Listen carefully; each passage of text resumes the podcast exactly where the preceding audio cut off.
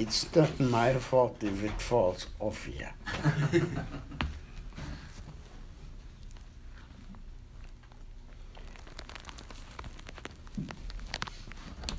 Good morning, everyone.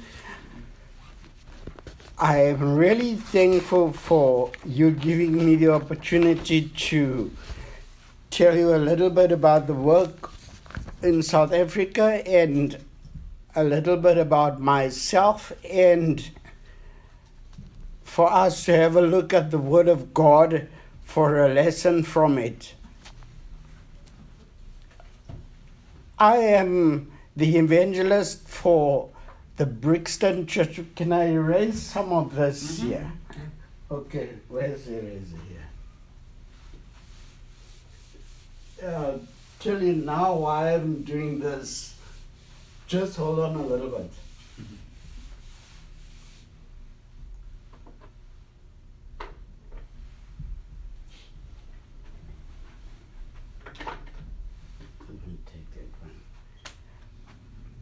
I'm the evangelist for the Brixton Church of Christ, and let me spell Brixton for you because we have found that so many American people, when you say one thing, they hear something else. So I spell it for you. It's B R I I X, Brixton, not, you know, some American people will say, Are you saying Braxton? No, that's not what I'm saying. You see, that's why this word is written like this. You see, that's why the gospel, you've got to spell it out to people. You go spell, you see, that's what it, the gospel means. so I have to spell it out to American people. Brixton is B R I X T O N. I'm the evangelist there, and then I work with a congregation. Br- Brixton is about 70 souls that worship there. And Brakpan is another congregation on the east end of Johannesburg in South Africa. And they have about 40 people or more, a little bit more. Um, and then there, there's another congregation on the east end called KwaThema in Springs, and they have about 30, and smaller other congregations like in Rustenburg and so on, two hours away, that we also work with. Well, I'm going to tell you what we do. We've been preaching the gospel there, and there were churches in the United States that supported us to preach the gospel in South Africa. Now, that was before I landed up in hospital. You know, I always say it was it as bad as it seems to, or it seemed to me at the time, to land up in hospital. But, you know, I believe that God said, Alan, that's me. Um, you're the fly in the ointment. I don't know if you use that expression here. Fly in the ointment. Alan, you're the fly in the ointment. I'm going to take this fly out of the ointment. And when he, when I landed up in hospital, these young men that were at Brixton congregation suddenly blossomed and started doing various things because I told them, What are you going to do when I don't come back? And when they saw me land into hospital, they understood. There's a reality. He might not come back, so we better get up off our hiney and start doing the work that needs to be done. And so that's what they're doing. While it's very hot in here, while we were there in Johannesburg, while we while we flew over yet to to the states, some brethren that were that are at Brixton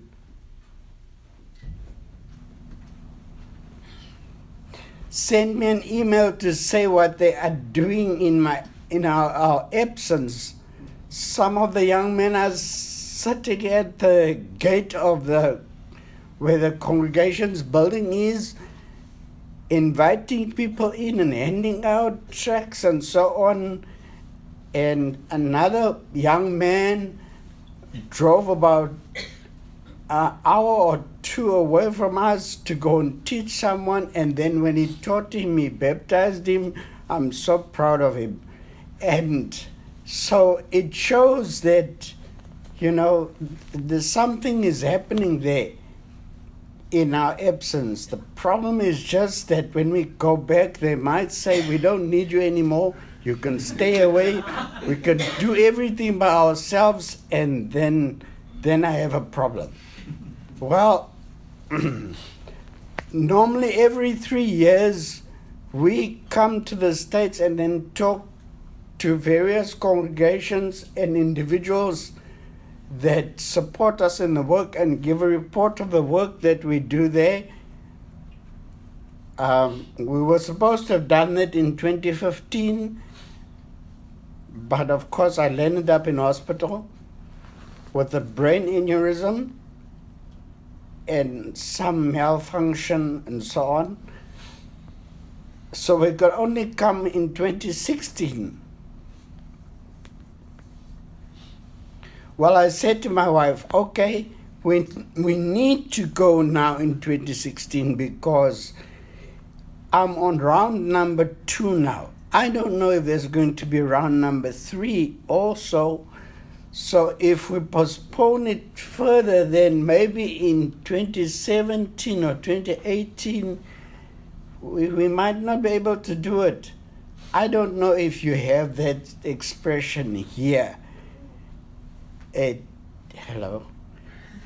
the expression is you must you must heat while the iron is hot. And and that is what it is all about. You see, while the iron is hot, we're striking while the iron is hot. Because you never know when if you'll have tomorrow or the next day or next week to to do what you're supposed to have done all along. So now I, I said to my wife, let's go and say, you know, when I was in hospital, many people prayed for my recovery. Um, and I know that a lot of you also may have prayed for, for me for my recovery and I did recover.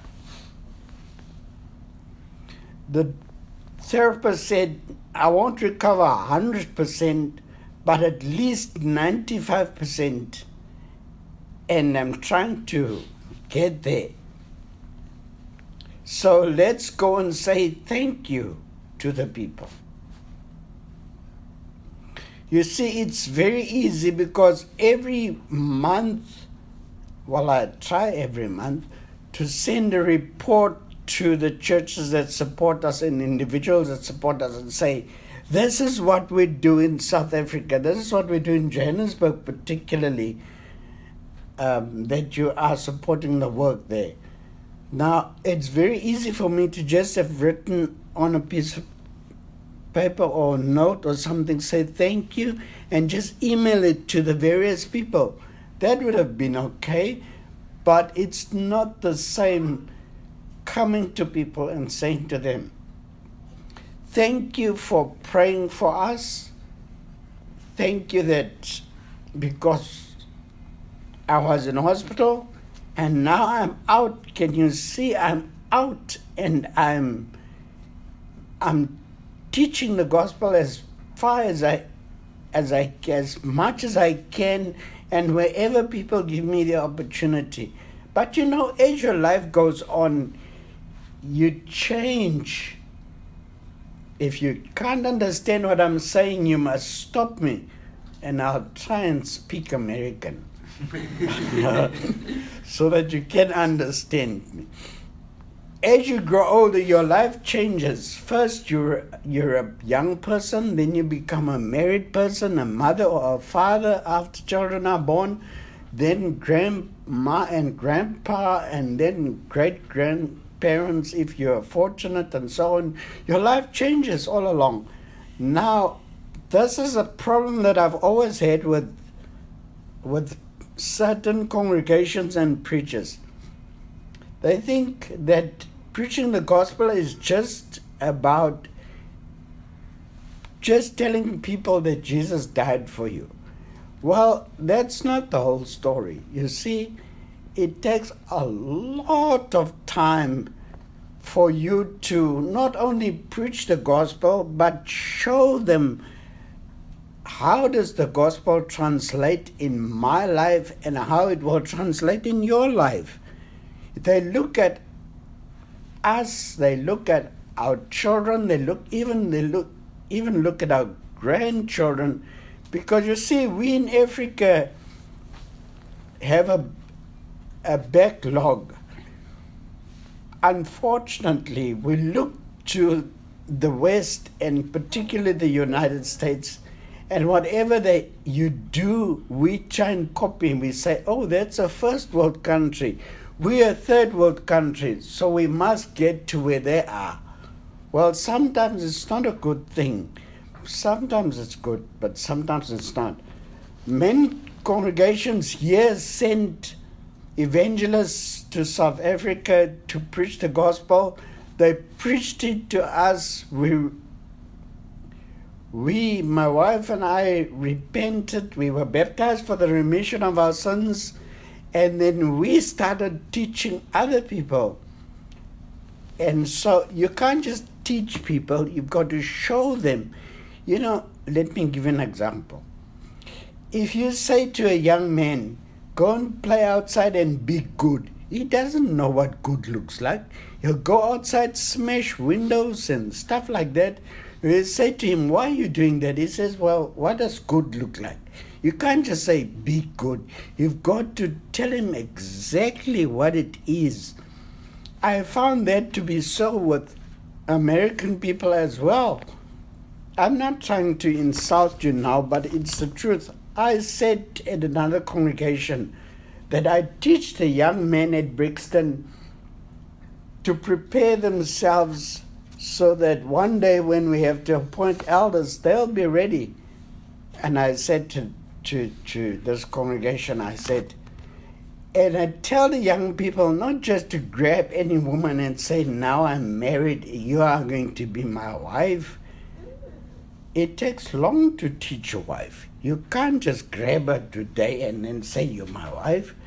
So they thought I said, I'm going to teach them. I'm not teaching the wife. The Bible says older women must teach the younger women, and other women will learn from experience and so on. Other women will learn on the job and so on. So it's not me, but people look at your life. You are a Christian. Because we in a third world country, we don't know about these things. And then people say, okay, go go and be a good wife or a good husband. What does that look like? Then you go and you mess up your marriage, and then the preacher says, But why did you do that?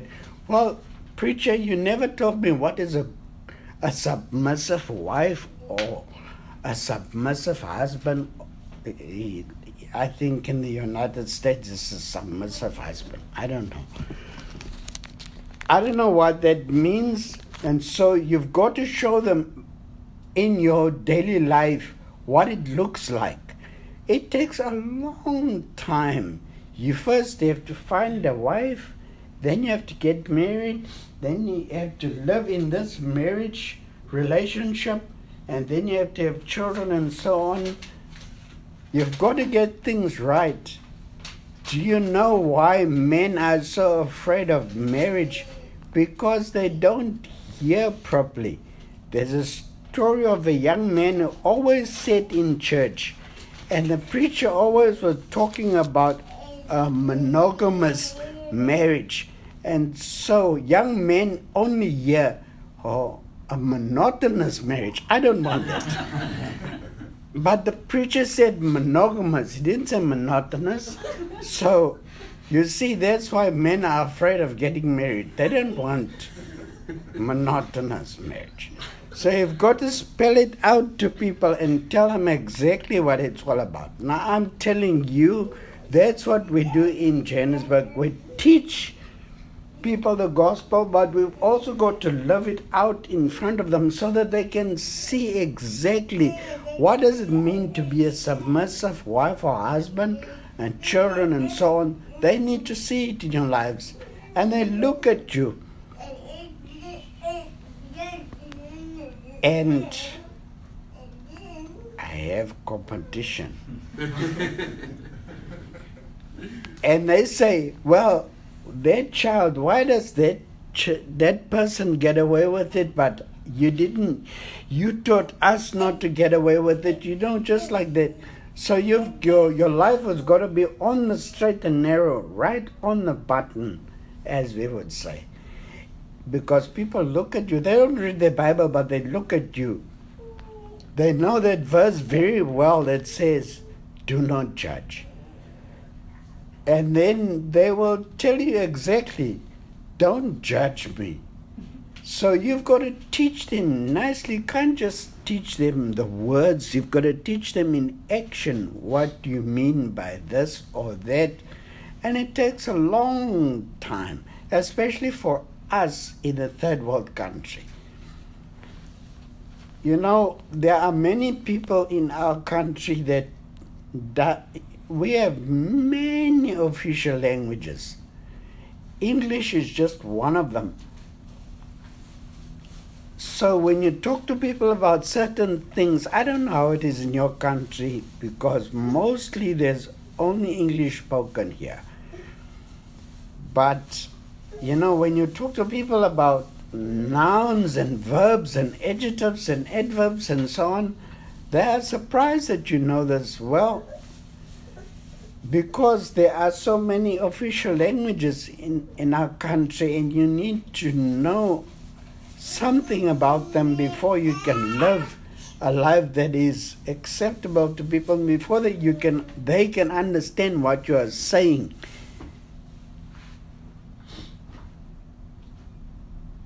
Um, if there are any more questions that you'd like to ask me afterwards, I will try my very best to answer them. I still go on teaching, but now my responsibility has changed a little bit because the young men now, most of them are Christians and preaching, and I've got to coach them now. You know, I like to use the example. Well, I don't know if you people did it, but we did it. We used to play with, we didn't have a lot of toys. We used to play with tires in the street and just roll the tire.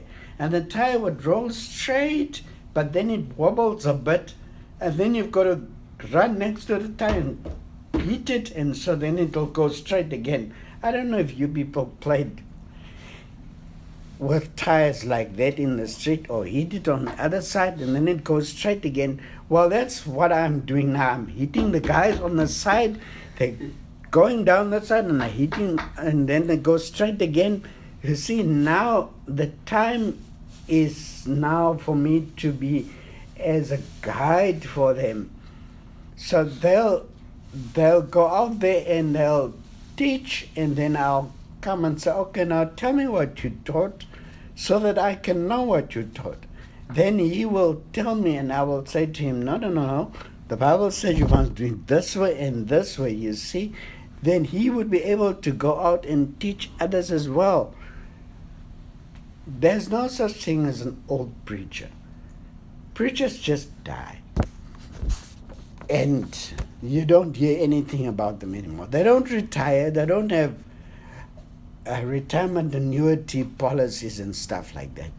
They just preach until they die. That's how it is with preachers. So you just have to co- carry on and carry on and Sylvia and I try very our very best that when we have some funds, then we'll try and send some funds to various preachers, one in on our east coast, another or two on our east coast, some on our western province, and others in Mozambique and so on. We and we try and send some funds to them because these guys are doing a splendid job. They don't love off very much, but they are preaching the gospel. And you know, that is the most important thing because you can get everything sorted out in this life. But if you don't if you don't have your salvation sorted out, you're just going to die and then face the judgment without um, having Jesus hold your hand. Okay, that's as much as I'm going to tell you about myself now. If you want to know anything more, you can ask me afterwards. Now, what I want us to do is um, just look at a piece in the Bible. So, if you have your Bible, then you can turn to Genesis chapter 19.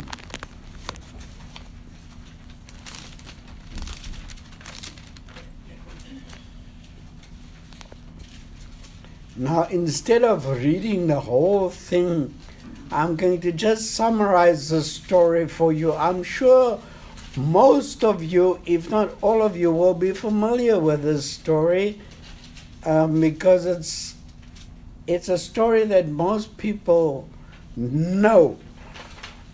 And I've had a lot of lessons on Lot.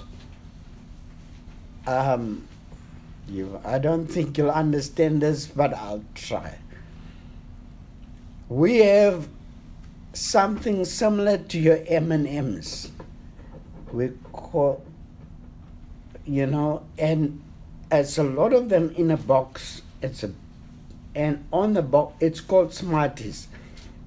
And on the box, it says, What a lot I got.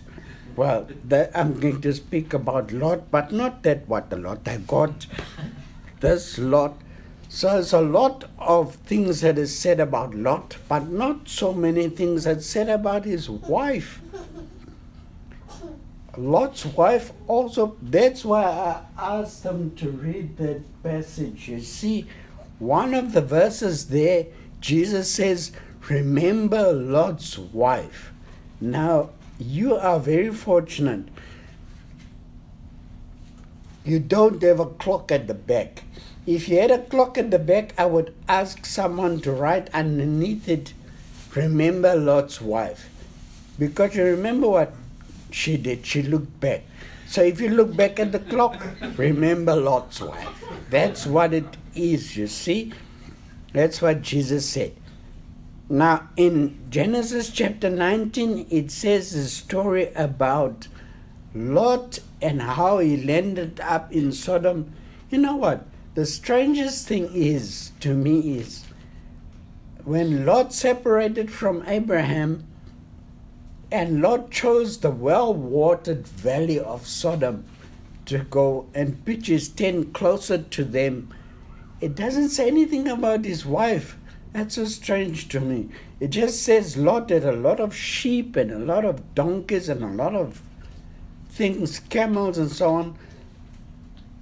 So much that he and Abraham could not dwell together. So Lot had to go somewhere else. He chose the valley of Sodom. It doesn't say anything about his wife, but when you meet him again in Sodom, he has a wife. Uh, very often I wonder where did he get this wife?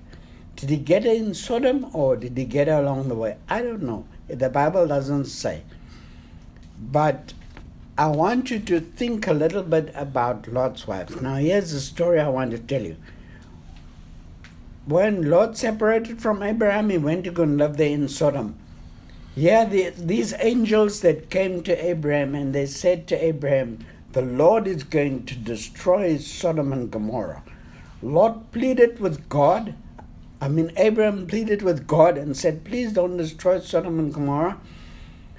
If there are so many righteous or so many righteous, and he went down to 10 righteous, and there obviously there wasn't 10 right there, there weren't 10 righteous people and so God left him after 10, and then the angels went to the city of Sodom, and they were going to encamp in the open at the gate. But Lot came past and saw them there and said, You mustn't sleep here, you must come to my house. We know the story. And so these people said, The Lord is going to destroy Sodom Lot, you find your wife and your daughters and your sons in law and whatever and get out of the city because God is going to destroy it. and while Lot dilly dallied, the angels took him by the hand and his wife and daughters and rushed him out of the city because they said, The Lord can't do anything until you're out of this place. And so out they went. Here was Lot. He had the one daughter on one end and the other daughter, older and the younger. And Lot was going and his wife came behind him.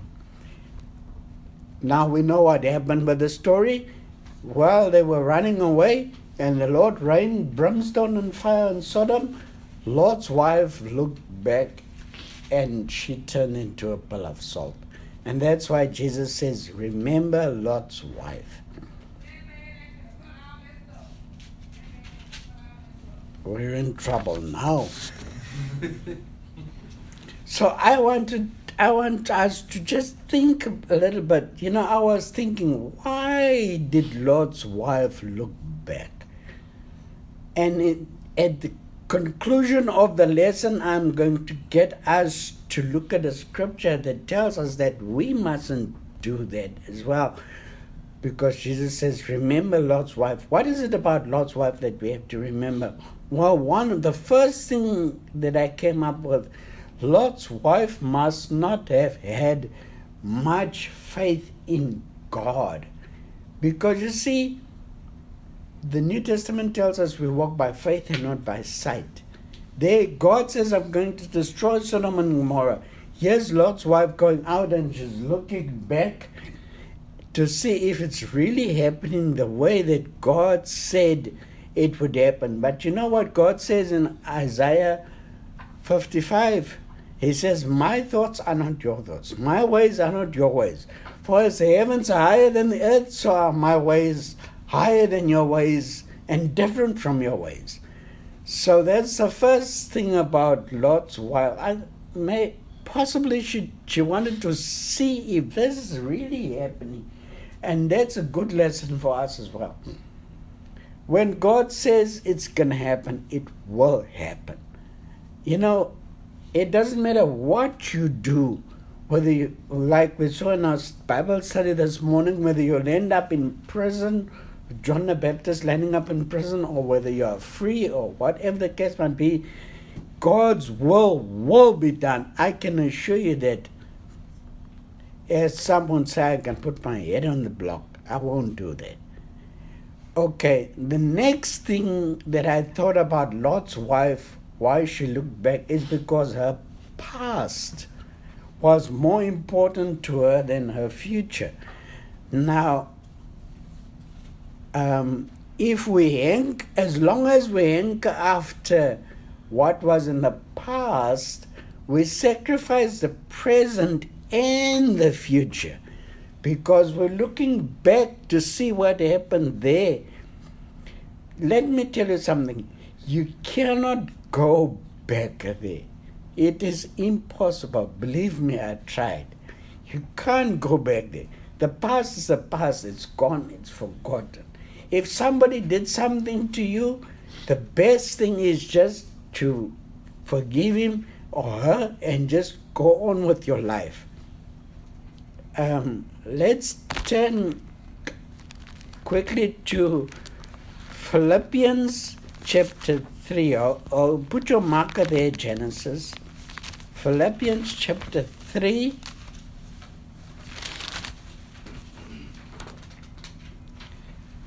And we'll read from verse 12 to verse 14. Paul says, Not that I have already attained or am already perfected, but I press on that I may lay hold of that for which Christ Jesus was also laid hold of me. Brethren, I do not count myself to have apprehended, but one thing I do, forgetting those things which are behind and reaching forward to those things which are ahead. I press toward the goal for the prize of the upward call of God in Christ Jesus. Can you see that? That's what Christianity is all about. You've got to press on forward. You can't look back. What's in the past is in the past. And unfortunately, when we anchor for that which is in the past, we don't appreciate the present. You know, in the book of Psalms, there's a scripture that says, This is the day that the Lord has made. We will rejoice and be glad in it. So, every day that you get up, you must say, Thank you, God, for making. I'm not. I don't know if you know that every day God makes a new day. I'm not sure. I don't know if you know that, but every that's why God doesn't sleep. Every day he makes a new day. And every day when, when at night when I go to sleep, every morning he wakes me up. Alan, come and see the new day that I made.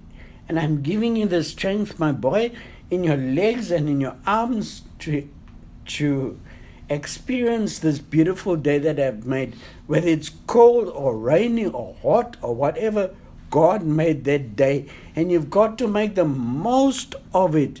If you hanker for what, you can't say, Oh man, we had such a nice time back then. You can't go back there. Just this is the day that the Lord has made. And we took that, I don't know if you have that song as well but we sing that song, This is the day that the Lord has made.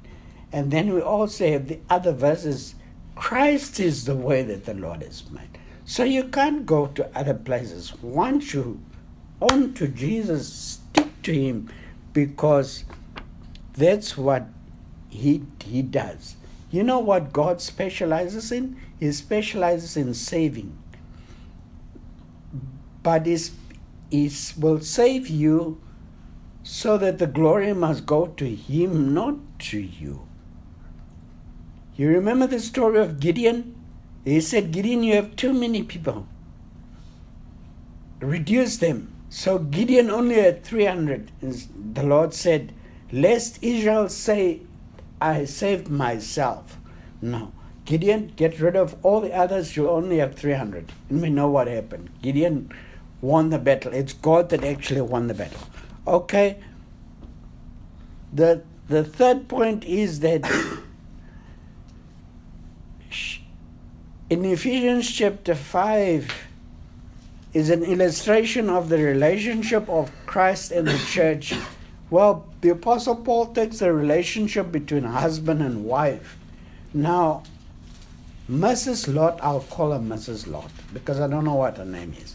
Mrs. Lot didn't have um, a lot of confidence in her husband. I think that we all know, I mean, this is a fact, and I hope people are not going to say again, Alan said so, but it is a fact. You cannot send a man to do a woman's job. It's just a fact, isn't it? I'll give you an example. I don't want to keep you here for very long because I know that you'll still have some some, some lunch after this. my wife knows you i'll just speak for myself i think i'm a typical man my wife knows she can't give me ten dollars. I must say dollars because that's what you understand. She can't give me ten dollars and say go and buy a loaf of bread. Men our brains don't work like that. I'll tell you what i'll do. I'll go to the shop take the bread, go to the cashier, give her the ten dollars, and leave. When I get home, I'll say very proudly to my wife, "Here's the bread you asked for." You know what she'll say? She won't say thank you, or maybe she'll say thank you. I don't want to be in trouble. um, she'll, the first thing she'll say is, Where's my change? Then I'll say, You didn't say anything about change. You said, Go get bread. I got the bread. Here's the bread. What do you want change for? You see, this is how a man's head works. If I go to my neighbor and I say, Neighbor, I need your tractor, the neighbor will say to me, Okay, I need your cow. Okay, I bring my cow to my neighbor and I take the tractor and I go. When I take the tractor from the neighbor, he doesn't give me chickens. What am I going to do with chickens? I want a tractor. So when I come back, I give him the tractor, I take my cow. You see? That's how it works. Now, why must I have change? So my wife knows if she's going to send this man to the shop, give him one dollar and forty cent exactly the amount for the loaf of bread because that's all I'm going to do. I'm going to take the bread, give the money to the cashier, and leave. That's all I was sent for. If she gives me more money, I'm going to leave the change. It's like the chickens. I didn't come for the chickens. I didn't come for change. I came for bread. That's how a man, you cannot send a man to do a woman's job. It's just as clear as daylight. Now, here's Mrs. Lot, and she she now has to act on the basis of what her husband says, and her husband acted on the basis of what some men whom we met in a park who didn't even have a house to, or hotel to sleep in told him to do. She has to leave her house and everything. So that's why obviously she will look back. She was more sure of where she came from than where she was going to. Now, the last point is that Mrs. Lot, we know what happened to her. She turned into a pill of salt. Why a pill of salt? Why not a pill of caster sugar or icing sugar or something like that? High fructose cane sugar or something like that. Because in Matthew chapter 5, Jesus says he equates our influence to salt and light. You're the salt of the earth and the light of the world. You see? In Matthew 5. Um, so here's Mrs. Lot. Oh, she was a complete influence, but not for her family, just for herself, and we know what happens. There's no pillar of salt. Now you can go where Mrs. Lot was, you'll not find a pillar of salt there, and you can't take a salt shaker and go and pour it on her head. She won't be salted again. It's true what Jesus said. Now, yeah, Mrs. Lot had this influence, but it was all about herself, and the wind just blew her influence away. This salt. She didn't salt her family. She left these two daughters in the in the care of her husband. You can't do that. He's going to mess up things. And he did. They went to Zoar and then they went into the mountains and we know what happened. There was a two boys born, one for the father of Moab and one for the father of Ammon, and they became a thorn in the flesh to Israel. So you can't entrust a man to do a woman's job. That's why I always say, women, you know, you are the pillar, you hold up your house. If there's no woman in the house, it's I don't know how bachelors do it, but you will have to ask Richard, I think. Um, okay, now in conclusion, turn with me to Luke chapter 9, verse 62. Luke 9, 62. Don't think there aren't 62 verses in chapter 9. There are. Luke 9:62 says, "But Jesus said to him, No one having put his hand to the plow and looking back is fit for the kingdom of God." You see, this looking back thing is a is a problem. This is what Jesus said. You cannot put your hand to the plow and then look back. You're not fit for the kingdom of God. Once you put your hand to the plow. In South Africa, we say you put pedal to the metal or metal to the pedal or whatever, and the thing just races on. You just go forward all the time. Um, and so Jesus says, None of you who puts his hand to the plow and looking back is fit for the kingdom of God. You can't do that. Remember Lot's wife. But if we if we don't have Jesus to hold on to, we have nothing. We can get everything sorted out, but without Christ, we will have nothing. I don't know if you know the story, but there was a lawyer who came to a woman's house and he said, Madam, you are in big trouble. I'm a lawyer. I can help you sort out this mess. Your husband was involved in all kind of drug activities and you're in trouble. I'm your lawyer. The woman said, All right, give me your card. And he left. And she said, I'll call you. He, she never called him. Until the day that the police came and said, We're going to arrest you. She said, Oh, where's that card?